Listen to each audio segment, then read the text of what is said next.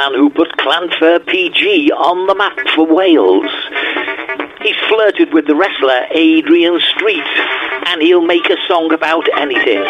From Wirral, Merseyside, UK, meet and greet Don Woods.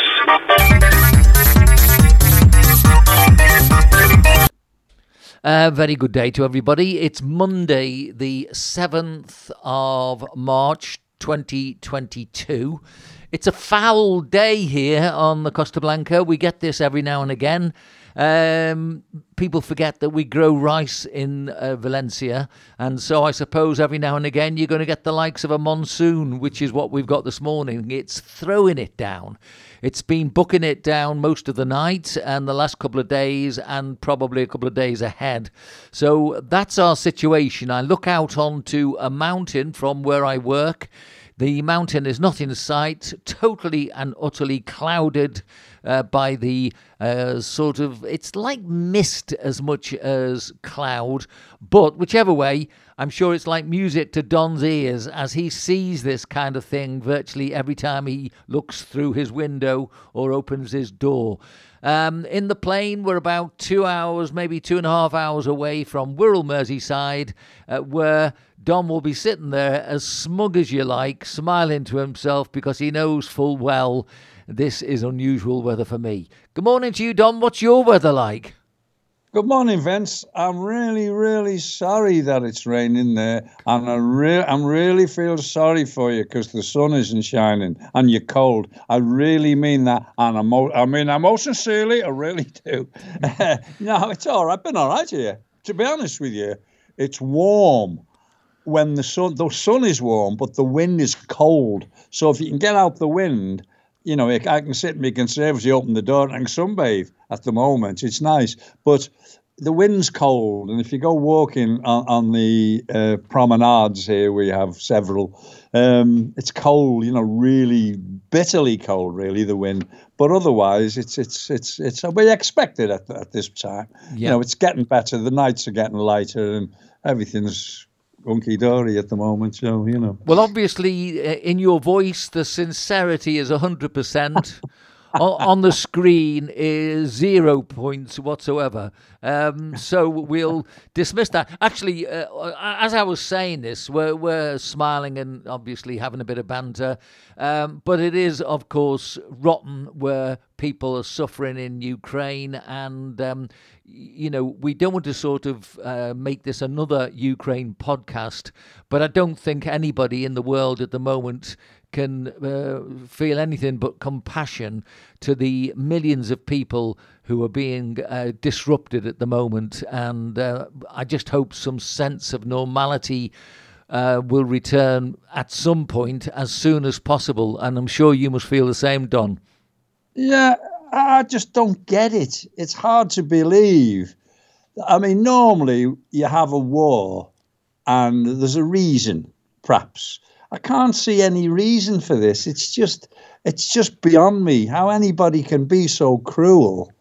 It is beyond me. I don't understand it really, and it's it's blanket news here all the time. And you know, you, you just feel so sorry for people. It shouldn't, you know, it, it's not human, is it? No. You know, I, we I wasn't there in. Oh no, were you in the last war with that stupid idiot Hitler? But you know, this fella, I don't get it at all. And they had um, the uh, Ukrainian president on this morning, and he was a film star and a comedian. Mm. Yeah, that's uh, right. You know, yeah, yeah. And, and, what a great bloke. You know, what a great fella. And you think, oh dear me, I don't know. It's just, it, it doesn't really. Uh, there's nothing you can say really. It's just terrible you know, and it's, it just hope it it sorts itself out. But I can't see the point of it. You know, why do people have to kill other people? It's it's it's so wrong, you know. Don, we often um, we often talk about things, and we always get near to uh, conspiracy theories and anything else that I try to explain in a r- rational way. Um, but the the point is, it's really people who have a uh, vision of what life should be like for everybody. And uh, these are people who crave power and who are obviously driven by some force. We try to work through the force of good, and there is a force of evil, and you know, without sort of deepening it too much this morning. Um, I think that's as far as I think we can take this one because otherwise we have to look at the history and the cultural differences uh, and and the reasons why a man should want to destroy everybody else that exists in the world at the moment. I, I really don't understand it um, in a very very brief way, but I do understand a lot of it from what I'm reading. So. Um, the only thing I think we should say is our thoughts and prayers are with everybody that's suffering and um, try and make this a little lighter for people who maybe uh, will be spending time looking at what's going on and need a bit of lighter relief. So, what we do this morning then, we start looking at um, there's a, a, guy that's just died called Shane Warne, who you're going to tell us about, uh, Australian. He he was an Australian. Well, he, he was an Australian cricketer and a great cricketer, world class, best in the world actually at one stage. And he played for Australia, and um, he, he, was a great bloke, a great character. And, and he, he sadly died. He, he, was on holiday with his. He was one. He was a bit of a Jack the lad, you know. He was a bit of a boozer, I think, a bit of a good time boy. And he, he's been on holiday with his pals somewhere in Bangkok or somewhere, and that's where he died of a heart attack. Only young, his late forties, early fifties, I think.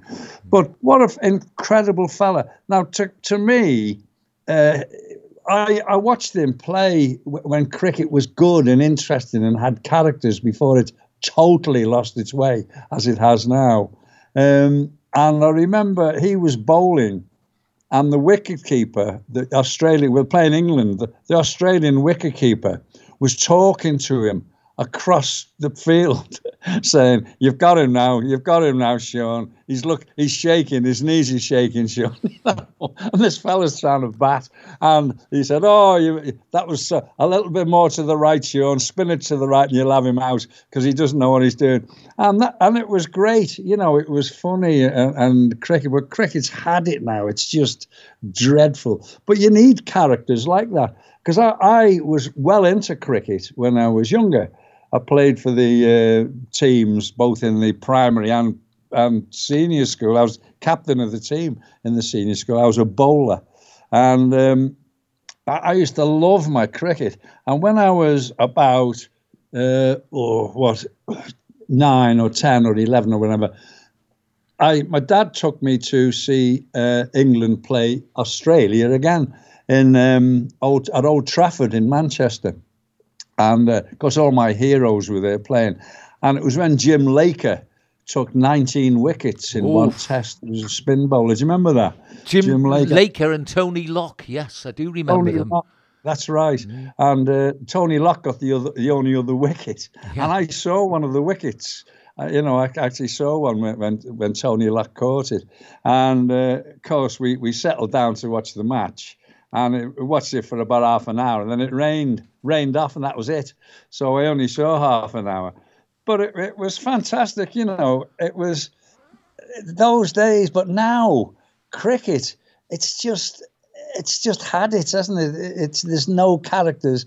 You get the sort of captain with his. They have those big hats on now, and he's sitting, standing there in the outfield with his hand on his chin, you know, as if he's really thinking about the game. It's rubbish. You know, needs livening up, needs characters again. Like well, it, like Shane Warne, a sad loss. well, know, well it is. It is very very interesting because as we talk and we're remembering things, certain things leap into my mind. Now, I wasn't the greatest cricket fan, but I could play cricket. Um, I was a good slogger. You know, I'd get a, about, say, 10 or 12 runs and then I'd be out to a, a massive catch on the boundary. Um, but I was a, quite a good fast bowler and not a bad fielder.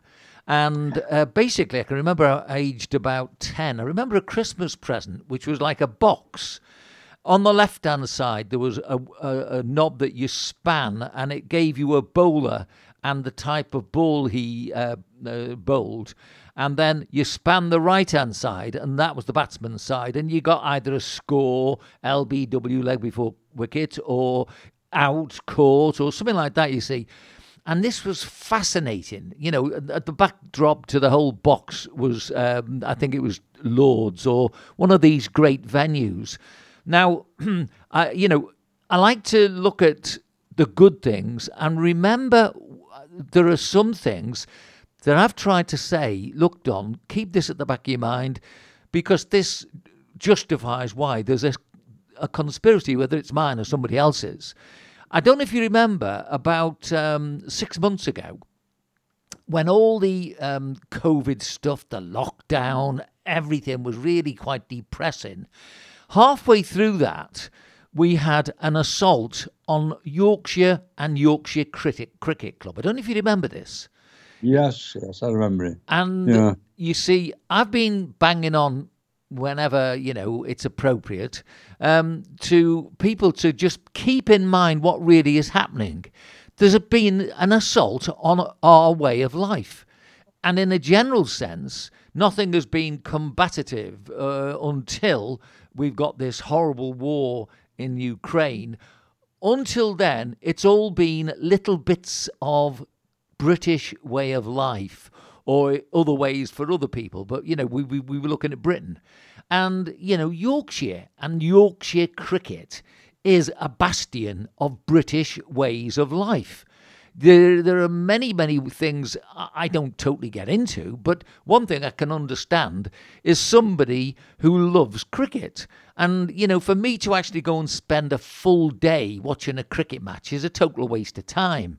For me to watch the highlights on the TV, I do like that. And the minute you mentioned Jim Laker, and uh, then my memory builds in Tony Lock, Cyril Washbrook, and all these other Ken Barrington, great names from the past. Um, it, it, it does promote the thought of what sport role plays in society. And as I was saying, people are trying to undermine. So, where do they go? They go to what people enjoy.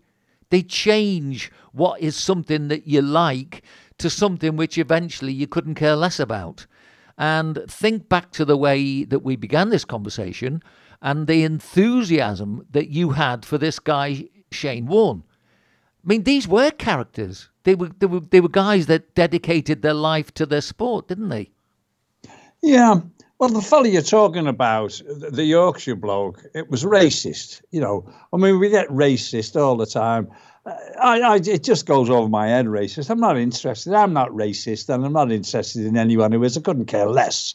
And the fella who complained he's getting skitted at or something by the Yorkshire team, you know, they went back didn't they, 10 years, and he was racist himself, calling someone names. You know, I, it's just it's just childish, really. I don't think it brings the game into disrepute. What what what spoils the game of cricket is there's no characters and they lose. You know, they, they play Australia and get hammered. You know, we want to win. I, am a sportsman. I, have been a sportsman all my life. Um, I just like winning. That's what sport's about. You know, it's not about taking part and all this. You don't come second. You win or lose. In my book, you know. And when I was captain of the school cricket team, uh, before that, in the Colts, I got six wickets for one run. Six for one. That was my best average against the Aldershot school. But when I became captain of the school team, we never won a game, you know, because uh, uh, no one, we, we, didn't play good all the time. It, would be one fellow play well and rubbish the next week. But I don't think, uh, I don't think there's any conspiracy theories in cricket. I just think it needs no, no, not not not in cricket itself. It's no. not a popular game, cricket. It's not. Nobody particularly likes it. It's it's well, not like football where everyone's into football. Don, Don I you don't know. think you can say that because if you when we get to the summer, you will find that all the major test grounds, all the major cricket grounds will be full of people who love to go and see cricket. So I don't think you can say that people don't like it. I just think it's not maybe as widely liked as football because obviously it's not played in every country. I'm going to go back to my childhood when I was about six or seven, maybe maybe about ten actually, and uh, um, my mum was answering a call at the front door, and the family used to laugh about this um, when we used to get together because um, I had invited a cricket team to come and play my cricket team, and so a team had come down on the bus, all in their white gear, knocking on our front door, which was a little downtown house in Tranmere, Birkenhead. And of course, I didn't have a cricket team. And for some reason, these people had believed me that I'd got a cricket team. And um, you know whether or not they, whether or not they expected us all to walk up to Mersey Park, which is where I went to play football, God knows what I'd told these people, but they honestly thought that there was a cricket game going on. So uh, that was a sort of um, something that my family never let me forget. Um, the only other big memory from cricket was playing for Radio Merseyside cricket team, and I got no idea who we played against. We were at the Oval in Port Sunlight. Um, I was uh, waiting to go in and bat. I went in, I scored a six, I scored a four, I scored uh, three other runs, and then I was caught on the boundary, and that was it. Um, you know, that was cricket for me. You just went, oh, t- you know, I didn't mind doing tip it and run. But uh, you know, I, I could, I didn't have the patience to stand. And the other thing, of course, I didn't have um, family didn't have enough money to buy proper cricket shoes. If you remember, you had to have the yeah. spiked shoes, Spiky and shoes, you were yeah. supposed to have the white flannels and everything. So yeah, dif- different. It's a different game. Well, when when I went to the junior school, which was Church Street School in Wallasey, um, we ha- we used to put wickets out like uh, in the playground, like on a block. These wickets on a block, and all the lads had, had bowled. We had some really good. We won the the, what was called the Swanwick Cup three years on the run. We had a great cricket team. It was a real good cricketing school. And one of the funny stories is one of the teachers who took us for cricket, uh, a young fella, Mr. Wilson, his name was, and he really fancied himself, you know. And we, we had this young lady. Um, it was a boys' school I went to, the, the, the juniors junior school in Church. And we had this young lady teacher started, and she's very attractive, as I remember. You know, even then when I was young, she was nice. And he comes out, and we're all batting. We'd bat, and everyone would line up and bowl. And when he was out, the next fella would go in. He comes over. She's he, he brings her out onto the playground. He comes he comes to the wicket, snatches the bat off this lad to show us how it's done the fell, one of the lads bowled. He slugs the ball right through the school window. It was great. it was just wonderful. The whole window went, and he, he, his face was a delight. You know, trying to show off in front of this young girl. Great. So they're they're great moments in cricket for me. Don, did I hear you say you went to an all boys primary school? No, it was a primary the infant it was a mixed school but they were separated with the boys with the top end of the school girls at the bottom end. In the infants it was mixed. Okay be, but because I, I know as a primary school ours was mixed and you know uh, it was probably a lot healthier that you you know you were uh, socializing and mixing um, with both sectors because you grow up and you get absolutely. To... well the, the, the senior school I went to when I, I got the G uh, the the at 11 plus. I went to uh, the Tech in Wallasey, the Tech, and that was boys only. So mm. you know, really, we were starved of girls. Well, that was the same for me. Yeah, I, I went to St Anselm's, and of course, we didn't. Uh, be, between the ages of eleven and sixteen, that was it. I mean, you, you saw these things going by who uh, wore different clothes and um, went in a different direction. Yeah. But uh, no, it's interesting that because I think that's uh, again, it's it's a rather strange thing that a child is with uh, the other sex and you know mixing and playing and everything up to the age of 11 and then from 11 to 16 you you become secular you know and it, it's a rather strange thing when you think about it. Um, well you go to places where the girls on we used to go out clubbing it from 13 or 14 onwards you know we go to these youth clubs and everything. You weren't sort of starved of girls, you know. Well, I, just, I, I, I didn't. You, you, know, my, my parents didn't let me go out to to, to places like that Un, until I got to about the age of uh, fifteen or sixteen. Uh, certainly 16 when I started working, then obviously I started making my own decisions. But up till then, no, I am I'm afraid that was not part of my uh, social uh, background. So it does show that certainly uh, if you're growing up differently, you'll have different ideas. mind you, I did have uh, sisters in the house. I, I had two sisters um, till I was 12, and then no, 15 was when my my third sister came along, and um, 16, I think, when my fourth sister came along. So, you know, that's another thing which is quite interesting because, you know, don't expect girls to be queuing up to play um, um, cricket with you. We did play cricket in the street, so you know, yeah. we actually had uh, we had the facility because we were a, a play street to play football and cricket in the street, which of course kids can't really do these days. Yeah, that's right. Yeah, yeah. So I was, I had great mates all all through my life. Really, I've I've mixed with people similar to myself. You know, uh, with a bit of bit of personality, if you like. I I, I like a good laugh, and when I got older, I liked a few drinks with the lads. You know, and I, I always joined the rugby club. You know, I always mix with those sort of people. Some people don't, you know. Yeah. But uh, yeah. I'm going to say I could, you know, some people, everyone's different. Some people might like me, some don't, and I couldn't care less either way, to be honest. But okay. There you go. Well, don't don't press me on my answer. Uh, let me go to. Uh, Don, we've talked about one great cricketing character. So there's one great sportsman. And uh, for the next thing you were going to talk about, uh, you watched a programme on Roger Bannister.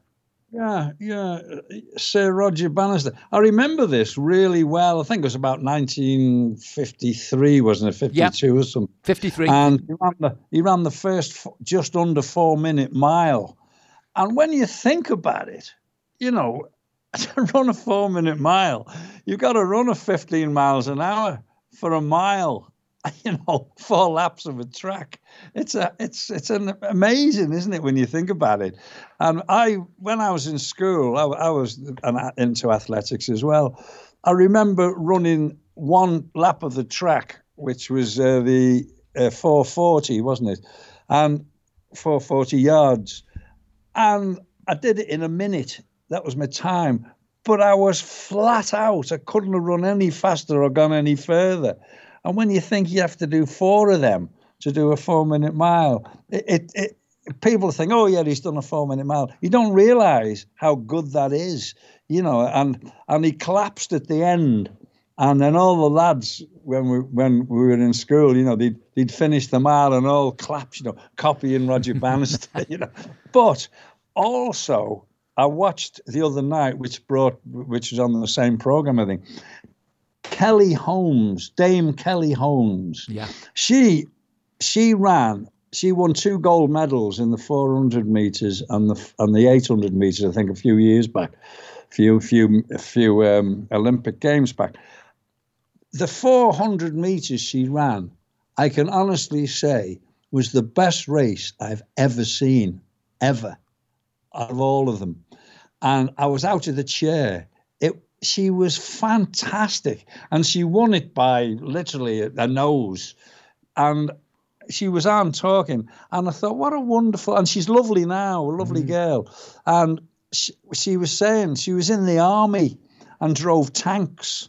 Yeah. so you've got to admire this girl, you know. Oh. And I thought, and I mean, she's a dame. Well, she deserves to be a dame. She deserves to be knighted because mm. knights are soldiers, as far as I'm concerned. And, uh, you know, but she was great. But I remember that race. And if I ever met her, I'd tell her that was the best race I've ever seen. It was right to the right to the end. Yes, I, I, remember. I remember. Look, like like yourself, you see, I I was oh, I loved athletics. Um, uh, Roger Bannister, by the way, was the 6th of May 1954 at Oxford.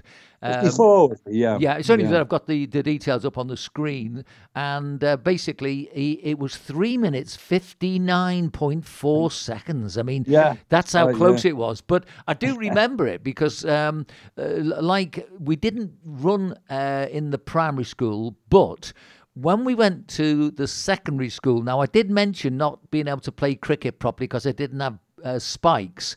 I had the same problem with running uh, shoes because I was very quick round the track uh, as a 440 runner. I, w- I was a good 440 runner. And uh, basically, I got um, selected to go to the, um, I think it'd be the Birkenhead or the Wirral trials at the the Oval in Port Sunlight, and uh, of course all these other guys that turned up. I think most of them would have had spikes, and I didn't. Um, at that point in my life, I d- I didn't even think about there was an advantage for somebody that had spikes. I mean, it would have probably felt like there was a disadvantage. And it's funny again how your mind remembers things because I remember there was in the school there was a guy called Hazelwood um, who was about he must have been six foot two ish, and of course I'm in those days I'd be about five foot nine, and so to get round the one lap of the track and almost beat him would uh, would have been a huge sort of feeling of satisfaction. But um, again, you see things like your background, where you come from, what your experiences are, who you meet, all these things that go to make people uh, become what they are. You, know, sometimes if you don't get the right things at the right times, you'll never succeed in that particular uh, part of your life. Uh, you know, you, you, you can repeat what I'm saying by millions of people around the world, of course. So there is a mix that comes just right for somebody in their lives at a certain time. And I know I used to love the athletics in the school. We had what was called a standards badge. So we had all the, every single event had a standard for your age. And if you got the standard number of standards, you would get a standards badge. And there were only two events I couldn't get. One was the hammer, which nobody ever taught me how to throw it. So is it any wonder? and the other one, one was the pole vault, which again, unless people actually spend time learning how to do it, then the only people that could do the pole vault, we only had two in, in ours. There was uh, Tony Cross and Tony Poosty. and they were uh, doing this since about the age of seven because in the primary part of the secondary school there was a paid version all very interesting stuff, all very, very good memories, and um, you know, interesting to think back uh, to that part of your life. Well, I lived in Egremont, uh, in Wallasey, which is on the banks of the river. Yeah, and in on down the road we had a fellow called Carl G, who was um, an international discus thrower. He's older than me, and, and he, he I used to throw the discus, and he took me under his wing and took me to his club and taught me to throw the discus, which uh, I, won the inter schools only because of him, the inter schools. And further down the road, about another 50 yards further on in the shop, we had uh, a fellow called uh, David Stroud, who was Mr. Universe. like, this is on the same street with all these blokes. And uh, another fellow, another a TT rider just round the corner. Uh, you know, it was it was sort of famous. And, and, Joe Mercer, do you remember Joe Mercer, the footballer? yeah, the Joe Mercer. I met, I met, I met him. I, I played in a, a, football match when Joe Mercer managed a German team from Westhooflen and our manager was Bill Shankly, and it was a testimonial for uh, Dixie Dean when Dixie Dean died at the dock, oh, right, the Dockers yeah. Club in Liverpool. Well, he had a butcher's, Joe Mercer, just down further down the road again. We had all we had this road in Egremont with all, all these people like, but you know, it was handy for sport because Carl G, uh, he, he, he was great. He uh, and he, he, a lovely guy as well. He had a tobacconist, his dad, and he took me to uh, his athletics club and taught me how to throw the discus and I won the dis- I won the inter schools discus because of him. You know, I wasn't the, I wasn't any better than anyone else. But as I say, it's who you know. You see, exactly. but you've got to make yourself known. You've got to get yourself out there. People don't, you know. And I always tell youngsters, it's who you know. In fact, I was telling a guy in our tennis centre yesterday. I go to the gym there.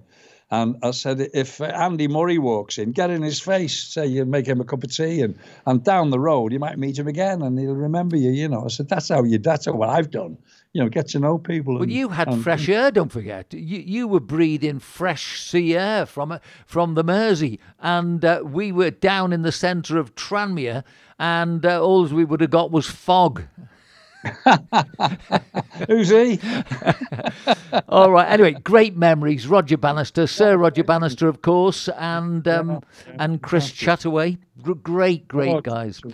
Okay. Now tell us about this new program you've got.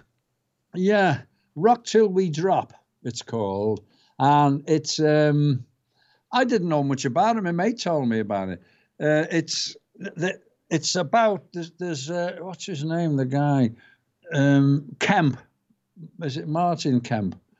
Uh, The M- fella out Martin, of, out of the group. Martin and Ross, was it the, the two brothers? Oh, no, Martin Kemp. He was in a, what, what, was that group called? Mm, I, I, Oh. I'm struck. 80s group, isn't it? Yeah, him anyway. Yeah. A- and and there's uh, this other girl, a girl singer, and they're looking to form a group of oldies from 65 to 85 year olds who have been, you know, rock and rollers in their day, and they're they're putting these on the stage and and, and you know testing them out and uh, and seeing and, and in order to form this group. I I think it's been done in the past, but this is this is the results. I think it was done during COVID, so they, they haven't put it out, but they're putting it out now. But the interesting part in it is one of the drummers in it.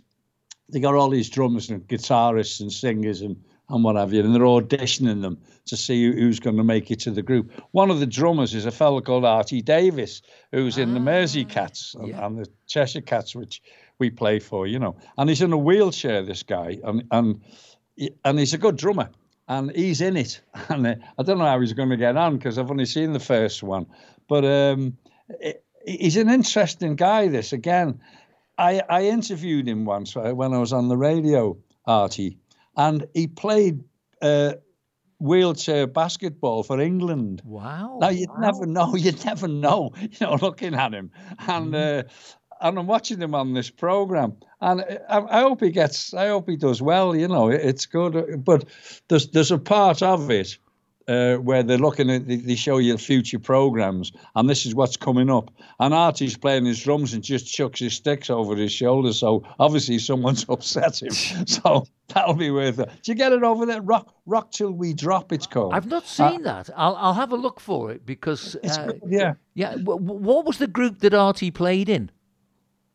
Uh, oh, he played in a few. I don't think he. I don't remember him to be honest from back in the '60s, but I know he's played. Uh, he plays for Mersey Cats, and, and see, uh, for anyone that doesn't know, I, I play every Wednesday night in the what we call the Cheshire Cats, and and we have there's the Cheshire Cats and the Mersey Cats, which are two fundraising um, nights for raising money for sick kids and children and, and, and what have you, children's charities. We raise money for that. I've done it for years. And all the old musos line up and uh, they, they turn up, you know, we, we jam with each other. Done it for years and years. And it keeps my hand in, I suppose. And I don't know why I don't bother anymore, but, you know, it's uh, that that's what I do. And that's what Artie does. He, he does it over in Liverpool at the, the Mersey Cats. And, but, you know, when you think about it, I, I remember interviewing him when he told me. I, said, "You played for England?" Yeah, yeah. He said, "I played for England." He's a nice fella, actually. But uh, I don't know. I don't know. I don't know why he threw sticks over his shoulder. That should be worth watching. But look out for it. Rock till we drop. It's called. I will And do. it's on. It's on BBC iPlayer if you can get that. Um, and um, and the first they've had the first episode, and and as I say, I think there's four episodes in all, and it was it, it's the final the final group chosen plays at uh, some big stadium.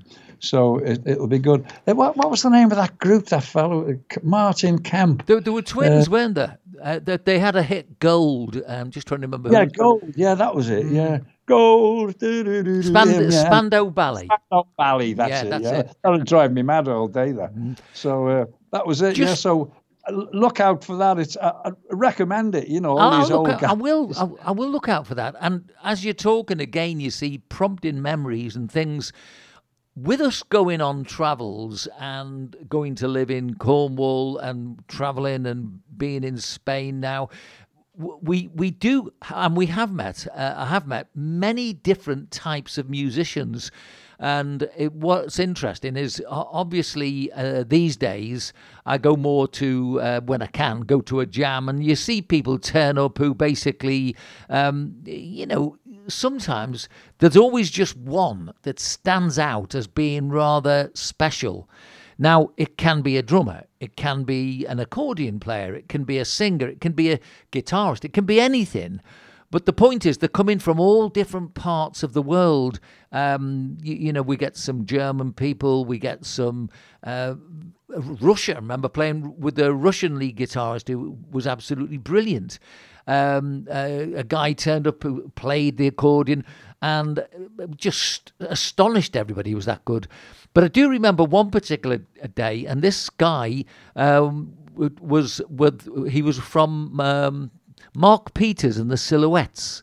Oh, I remember him. Yeah, yeah. Right. Okay. So I worked on the radio with his son, and so um, basically, I don't think he realised that you know what I was saying was my own life and my own experience. I think sometimes uh, some people think they're the only people with experience. You get this in a lot of circumstances, but in actual fact, um, it, it, was definitely a very, very well uh, respected musician because I had heard of the group.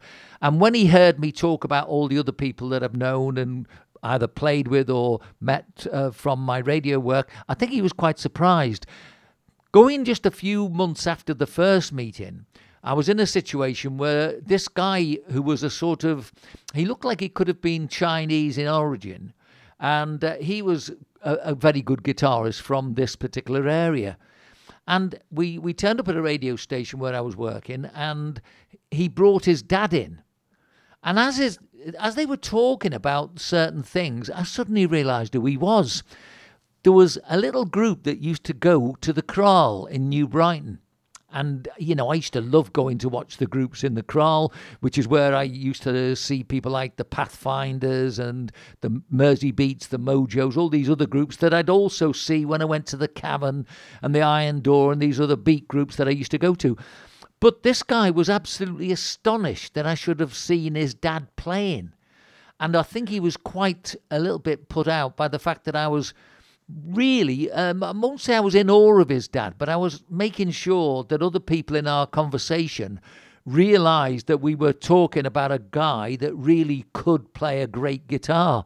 Um, I can't. I think it, I think the band was actually the Chords, the the, the band I'm remembering because they had. Yeah, they, remember them, yeah. yeah I mean, yeah. there was some fantastic groups that turned up at the Kraal, and you don't really hear much about that particular venue in the Merseybeat story, do you? No, no. The Kraal was the, the uh, Wirral's answer to the cavern, really. Yeah. It was very similar. You used to go in and go down the stairs into this cellar, and the bands used to play in a hole in the wall, a great big hole in the wall, where all the bricks had been knocked down. If there'd ever been a fire there, everybody would have had it. There's only one way in and one way out. That was the thing. I always thought, you know, I, even then I thought it's an accident waiting to happen, you know, mm-hmm. but uh, it didn't, so fortunately. But as I say, the pressmen used to play there. They they were the regular band uh, who, who, I knew well. It was Richie Prescott was my mate, and I knew them all, all the groups. And the Pathfinders, as you mentioned, the drummer plays with me on a Wednesday night at the Cheshire Cats. Yeah. Well, I, I mean, I used to, I used to love, um, in particular, from from memory, Derry Wilkie as a lead guitarist was great. Uh, another guy you might have heard of, I think he's died now, Steve Day and the Drifters. Oh, Stevie Day, yeah. Rod Pont, his name was. Mm. Yes, Day. He, he, he, I've, I've played with him loads of times. I backed him.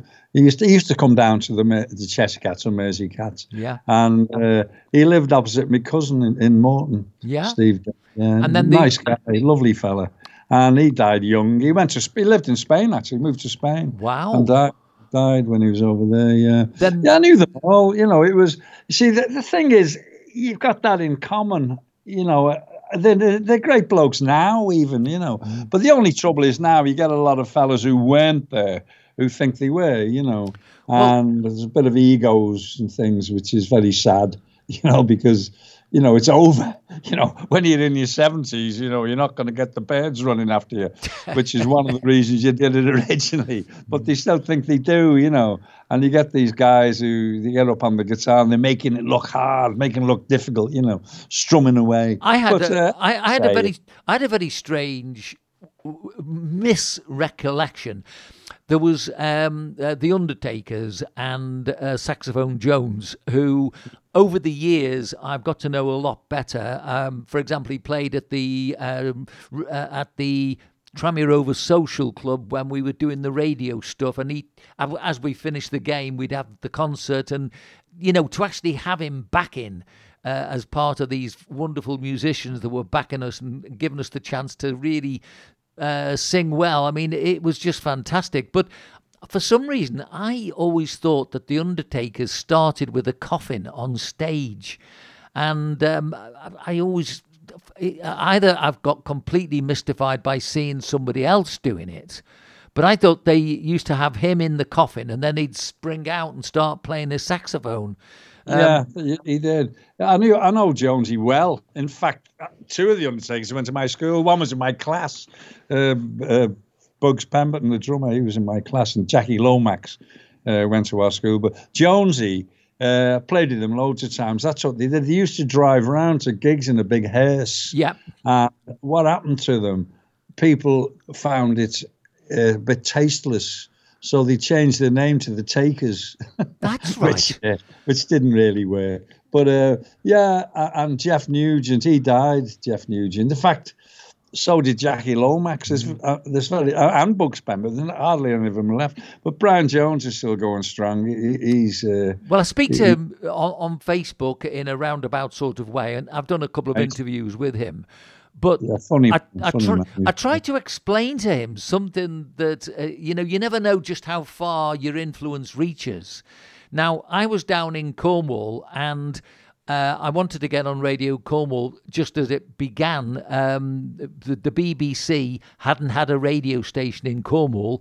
So, me naively thinking that the playing field would be nice and even, I thought, well, I'll go in and introduce myself.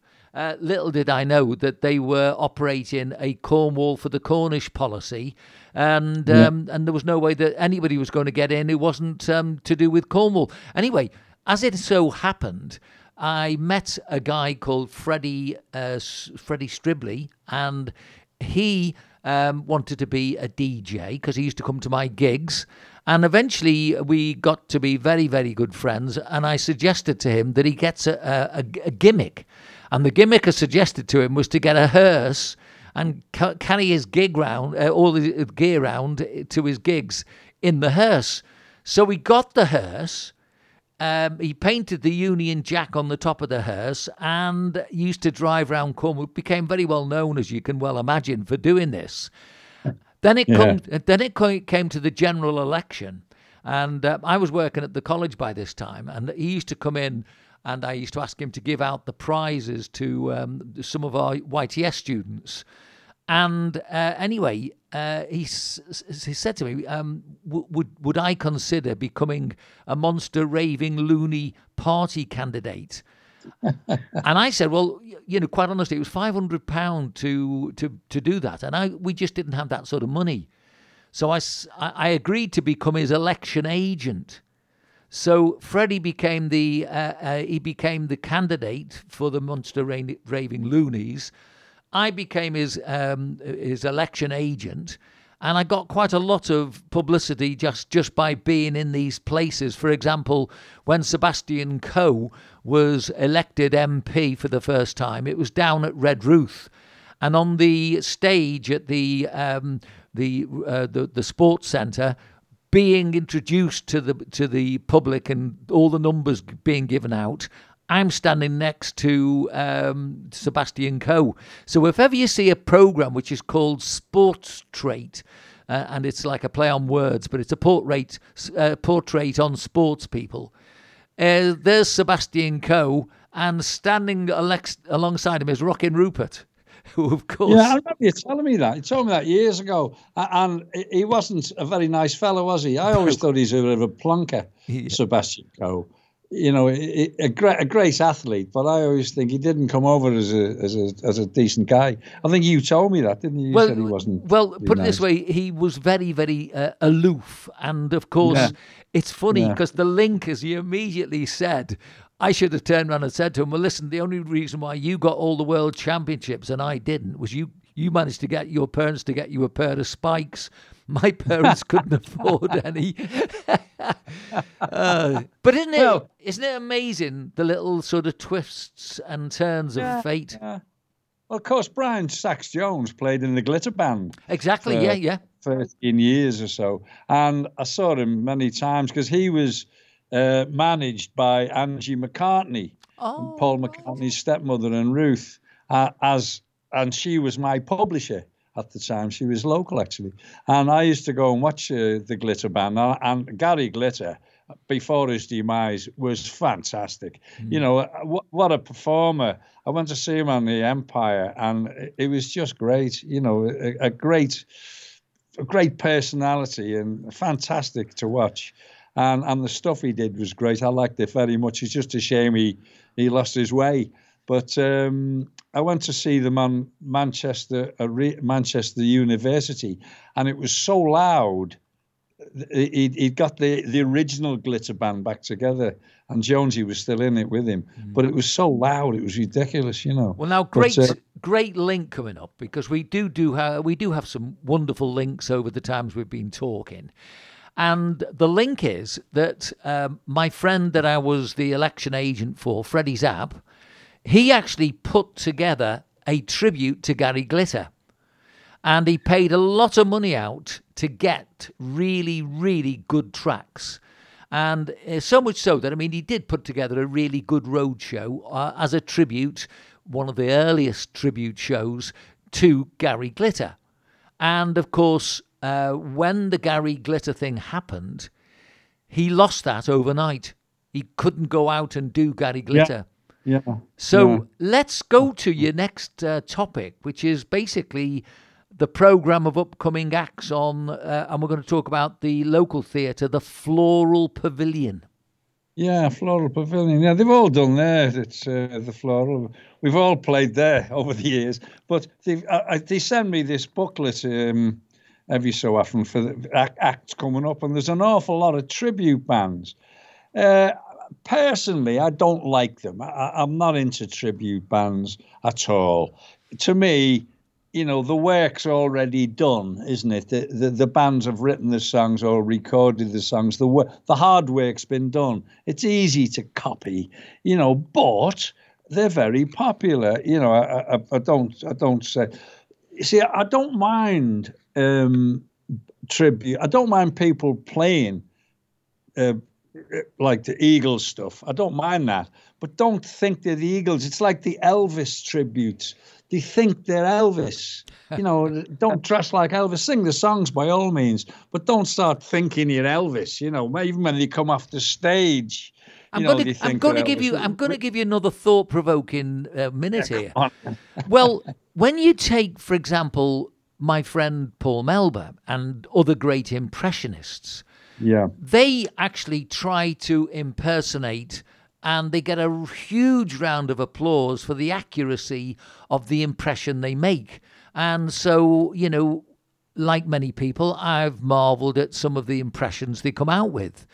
Now, isn't it even more of a tribute when you think about it to actually play an instrument and put together a, a whole tribute to another person or another act? I mean, that is taking, um, you know, an impression and adding skills to it that don't exist maybe with the impressionist.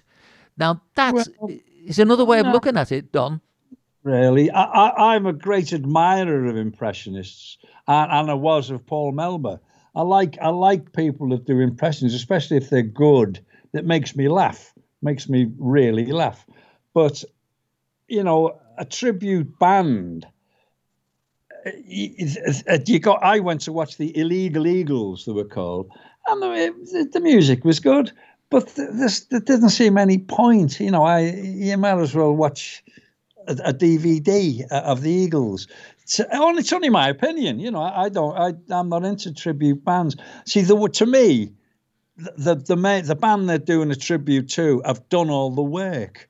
You know, the work's been done. All they're doing is capitalizing on that work. You know, mm. I, you know, if if they're any, yeah, well, that's only my opinion. It's very very see, interesting. The other, thing, the other thing I can't stand is is bands who, who call themselves like the Hollies, and there's there's one member, one original member. You know, it, it's, it's call yourself something else, Hollies Part Two or something. You know, they're going out as the band, and there's only one original member you know. Well, we've had uh, them. We've had them uh, over here in Benidorm, and you know they've come on the radio show. And uh, the more that you actually pursue the interview, the more you realize, and they will tell you, oh no, well, I was only second generation or third generation. Um, I can remember playing in Cornwall with somebody who, um, funny enough, um, the, the, the girl, very good singer and, and very, very dynamic and everything, um, but she used to say that she was a member of one of the well known bands, and I can't remember which one it was. And the first time I came across to uh, Benidorm in 20, uh, to the year 2000, I think it was, um, I went to Churchill's bar, and Vinny told me that he ju- that, that I'd just missed seeing this great tribute. And um, this girl that used to be in whatever the band was, I can't remember what the name of the band was. But, oh yeah, I can. The Middle of the Road, Chirpy, Chirpy, Cheep, Cheep. Oh, I, I Go on, carry on. I'll tell you something about this. Go on. I think her name was something like Angie, or as a snappy name like that. Uh, Angie and Kev, they, they became a duo, and uh, we got to know them very well in Cornwall, without any knowledge that in the future we'd meet again in in uh, Benidorm. Okay, over to you. Saw them in. They were in. Um, where was was I was on holiday in Spain. It might have been a timeshare place, and they were the they were there was a duo. Yeah, that's it. There was a girl and the lad, and she said she was in Chirpy Chirpy Cheep Cheep. I can't remember it in that, by the way. No, I don't think she. She, she was she second generation. I did find out. Yeah, but isn't that amazing? She was Scottish, I think. That's right. And, she was Scottish. You're absolutely yeah, I right. can't remember her. I remember talking to her, and they were very good, actually. But uh, well, hey, what a small world, eh? Yeah, I remember them. Yeah, well, so there you go. I mean, you just Anyway, can't. listen, I- I'm on the subject of tribute. Don't get me wrong.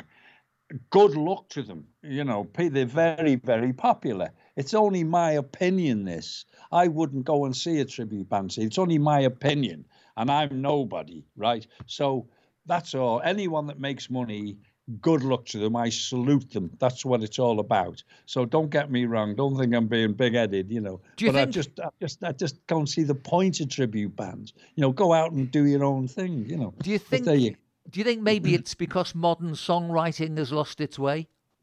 Well, yes, that's the next subject, isn't it? I was listening. I go to the gym, you see, and in the gym, they have music for, for the girls to train to and the lads, and it's do do do do do, which is fine because they're training to that.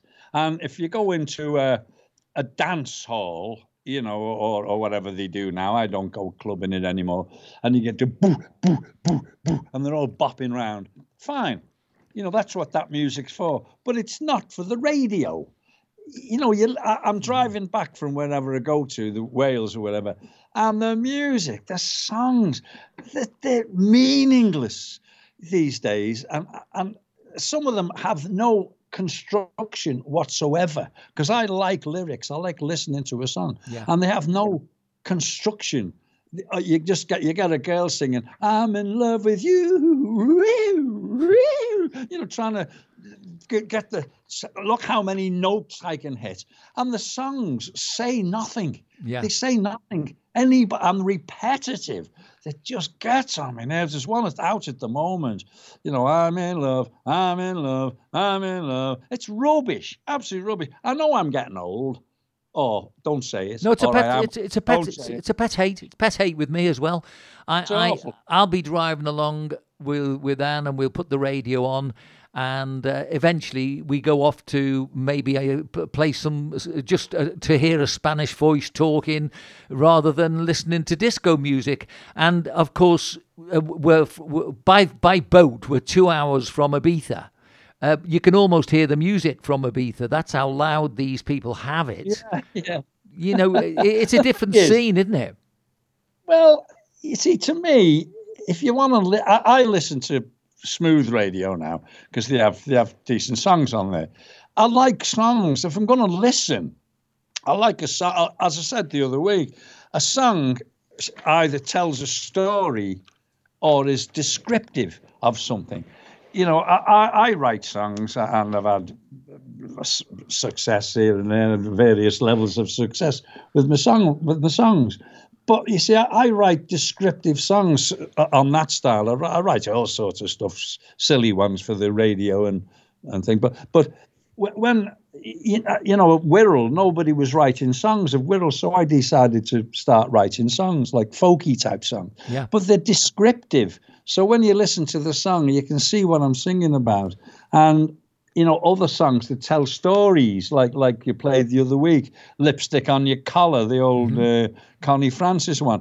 If you listen to the lyrics of that, it's great. It tells you the story of the of the fella going out and getting off with another girl and coming back in again with lipstick on his collar. It's great, you know, thought out lyrics. Well, this brings- you don't get these days. You don't get. I don't mind the thuddy stuff because that's that's as long as it's played in clubs because that's what it's for. But in the gym, they, they have the, the this girl comes in the trainer and it's like boom, boom, boom, boom, boom. But they're training to that, so Do you know that's what? it. That's why that. I'm going to I'm going to astound you again. Right opposite where I live is a gym. Hmm. In the summer, it's exactly what goes on, and we're, we're going to finish our podcast today by looking at somebody. this is a re- this is a rarity. Somebody you like, Don.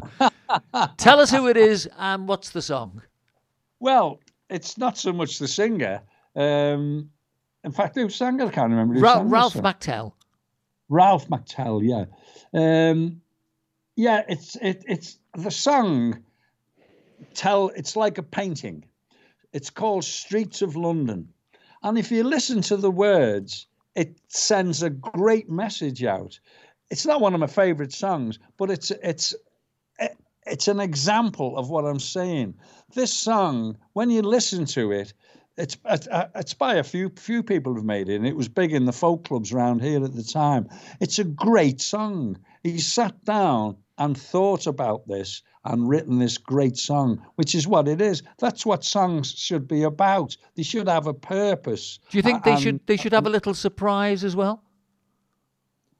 a little surprise? Well, what I'm going to do, because we're just coming right on, onto the hour now, is I'm going to get you to announce this. Now, I'm not going to tell you what that surprise is, but when we start next week's chat, I want you to tell me whether you were as surprised as I was, because this recording I've got is um, it, it, really is very special. It's going to give you some information. You've told me how you like the song. You've told me why you like the song. I went once again to play the song and I found this because I do like the song, by the way. Um, and I just felt, wow, I'll bet you Don didn't know this. So you announce it, I'll play it, and that's what we'll discuss next week. Right, ladies and gentlemen, a, a song which is brilliant and well written and deserved every success it had. It's Streets of London by Ralph McTell.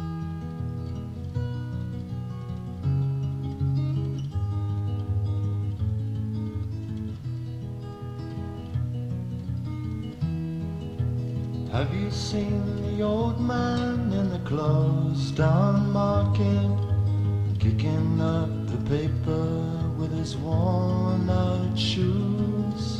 In his eyes you see no pride and held loosely at his side yesterday's paper telling yesterday's news. So how can you tell me you're lonely and say for you that the sun don't shine? Let me take you by the hand and lead you through the streets of London. Show you something to make you change your mind.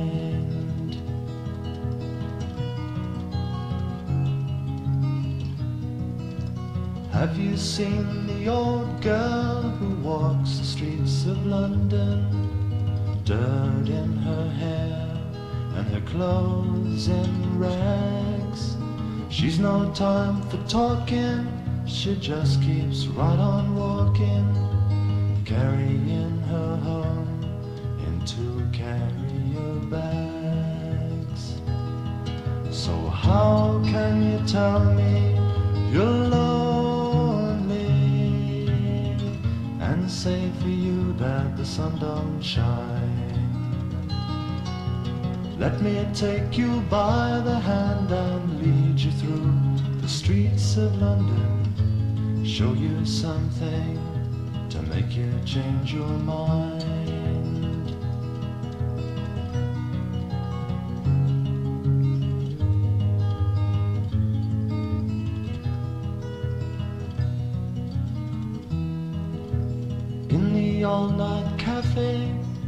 Quarter past eleven. Same old man sitting there on his own, looking at the world over the rim of his teacup. Each tea lasts an hour, and he wanders home alone. So how can you tell me that you're lonely?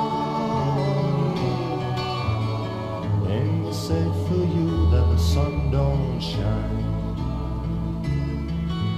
Well, let me take you by the hand and lead you through the streets of London.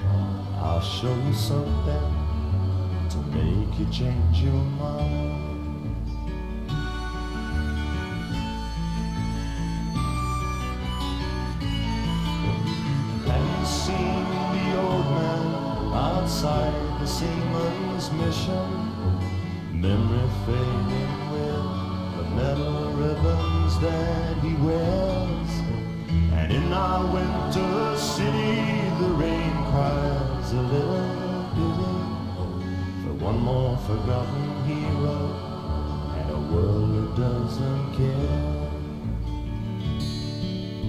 How can you tell you're lonely